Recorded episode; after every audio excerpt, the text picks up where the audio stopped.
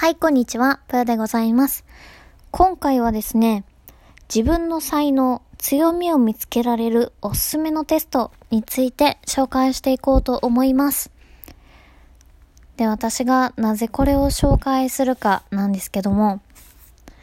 私去年ね、仕事についてかなり悩んでたんですよ。自分の好きなことを仕事にできたけど、もしかしたら得意なことを仕事にした方がもっと活躍できるんじゃないかなと思って、なんか自分の強みとか、あと才能探しに、まあ、躍起になってた時期があったんですね。で、その際いろんな本を読んだりとか、いろんなテストを試したんですけど、えー、一番良かったのが今回紹介する、えー、ストレングスファインダー2.0という、えー、書籍でもあり、えー、サイトで受けられるテストでもあります。で、このテストは、えー、クリフトン博士という、えー、強みの心理学の父と、もう強みのエキスパートと、えー、呼ばれた方が、えー、アメリカの心理学会でもう表彰もされているような方なんですけど、その方が作ったテストですね。で、実際に数百万人の人が、まあ、このテストを受けて、自分の資質を発見して、まあ、才能を開花させたと言われています。で、私、他にもいろんなテストを受けたんですけど、なんか大抵同じこと言ってるな、みたいな。なんか、まあ納得感が大体あったんですよ。なんかそうかも、みたいな。大体自分が考えてたようなことやなって感じやったんですけど、このストレングスファインダーだけは、なんか受けた、受けて答え見た瞬間、拍子抜けしたんですよ。で、なんでかっていうと、その才能って出た、えー、5つのことが自分にとってのもう当たり前すぎて、これの何が才能やねんみたいな。何がこれ強みやねんどう生かしたらいいねんって思ったんですね。でも、えー、後々ね、いろんな人と、えー、話をしたりとかしている中で、それ、その才能って、他の人にはないんやって気づいたりとか、自分は当たり前やけど、他の人からしたらできないことだったりとか、苦手なことだったりすることなんだなっていうのが分かって、あ、こういう、もう潜在的にあるもの、隠れた才能っていうんかな。うまく説明できないんですけど、才能ってもうそもそも内側に潜んでるものやから、やっぱ気づきにくいと思うんですよね。で、それを本当の意味で気づかせてくれたのが、このストレングスファインダーなんですけど、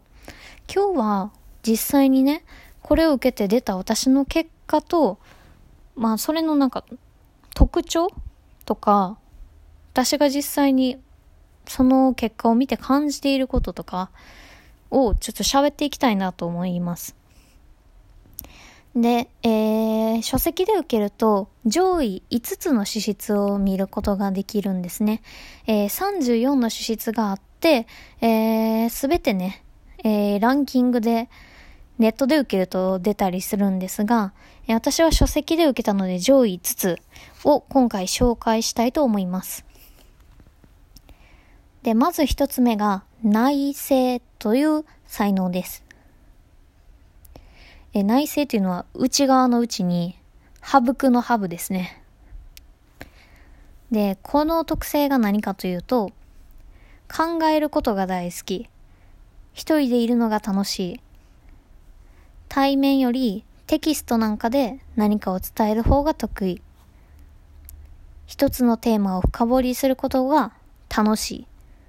みたいな。もうとにかく考えるの大好き人間みたいな資質なんですよ。で、私、本当にね、一日中考え事してるんですよ。で、これが普通やと思ってて、みんな当たり前のように何かを考えない時間なんてないって思ってたんですけど、皆さんどうですかね？ぼーっとする時間ってありますか？私ないんですよ。ほんまにずっと頭が動いてて、なんか朝起きた瞬間から人生について考えてたりするんですよ。それぐらい考え事が大好きなんですよね。で、それを才能だと思ったことはなくて、なんかむしろネガティブに捉えてるぐらいの、もうずっと同じこと考えてるなとか思ってたりしてたんですけど、実は、そんなに人って物事を考えてなかったりするんだよっていうのを、このテストを受けて初めて知りました。で、こういった内省っていう特性を持ってる人、結構ブロガーさんとか、ラジオの発信者さんとかに多いんですよね。やっぱりそれだけ何かを考えてる時間が長かったりとか、うん、そういうのを考えるのが大好きみたいな人だからこそ、発信活動がやっぱ得意だったりするんですよね。ただ、こういう人は、えー、まあいい面だけじゃなくて気をつけなきゃいけない面というか、まあある種デメリットみたいなところもあって、なんかもう何かを聞かれた時に、返答にすごく時間がかかってしまうみたいな。ゆっくり考えたいとか。あと、すごく、あの、考えてる時間が長いので、脳を酷使してるとか。そういった点があるんですよね。でも、全部当てはまるんですよ。もう、本当にね、ストレングスファインダーは私の理解者なのかなってぐらい、本当にそうだなって思ったし、なんか、こうやってずっと一日中考えてるからこそ、私ラジオのネタが尽きたことってないんですよね。むしろなんか、一日に何本も出してる時あるじゃないですか。あの時って内政がなんか爆発してて、あ、これ忘れないうちに喋っとこうみたいな。あ、こんなんも思いついた、こんなんも思いついた、みたいな。もういっぱいあるからこそ活かせてるなって思ったりするんですね。ちょっと長くなるので次行きます。えー、二つ目は慎重さです。で、慎重さを持つ人は、えー、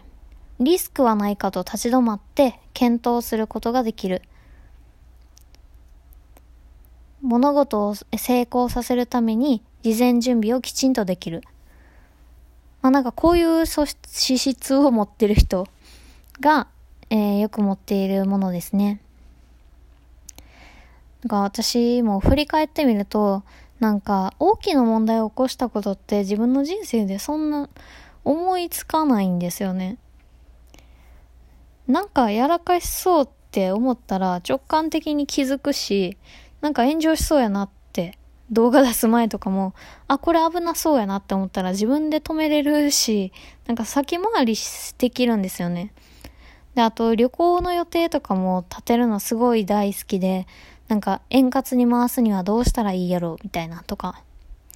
思い返すとね、ストレングスファインダーで出てきた結果、めちゃくちゃ当てはまることがあるんですよね。で、あと、三つ目が着想っていう、えー、ものなんですけど、えー、既存の物事を別の角度から捉えようとする。二つの事柄に関連性を見出す。新しいもの、変わったものを好む。みたいな資質なんですけど、これもラジオにすごく出てるかなと思います。私はなんか、これは、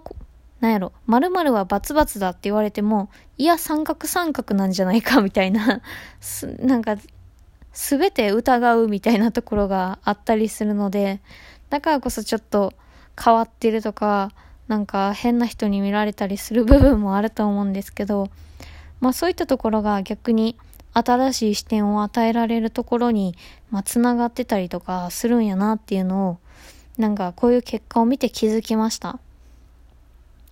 逆にこういう人は飽きやすかったりするから物事が続きにくいみたいなこともあったりします。で、四つ目が目標思考って言って、目標を立て、その実現に向かって、えー、まっすぐ、えー、向かっていけるみたいな人ですね。確かにやることとか、やらないことを決めて、なんか守り抜くことは得意やなって思いますね。YouTube も毎日絶対動画更新しようって決めた時はずっとやってたし、でも逆にこういう目標思考を持っている人は、目的？違う。目標を達成するのにすごく頭が向く分、他のことをおろそかにしがちになったりするらしいんですね。で、それもすごく思い当たる節があったりして、ああ、気をつけないとなとか、目標の立て方を気をつけなあかんなとか思ったりもしました。で、5つ目が問題解決が好きな、えー、回復思考という資質ですね。で、これは、えー、物事を本来あるべきところに戻せたり、欠点を見つけては絶えず回復し成長できるみたいな資質で、えっ、ー、とね、ラジオで一回嫉妬の話みたいなのをしたんですけど、あの時も自分の異変に気づいて、それを元に戻すためにどうしたらいいかを考えたみたいな。で、それがこうやったみたいな話をしたと思うんですけど、あんな感じで何か自分に足りないところとか、マイナス点な点を思いついたら、それを戻すためにどうしたらいいかをすごく考えることのできる資質だそうです。ただ気をつけないといけないのは自分の欠点にばっかり目がいって自分を厳しくしてしまうみたいな点があるということで。ちょっと長くなったので、2回に分けようと思います。次回もよかったら聞いていってください。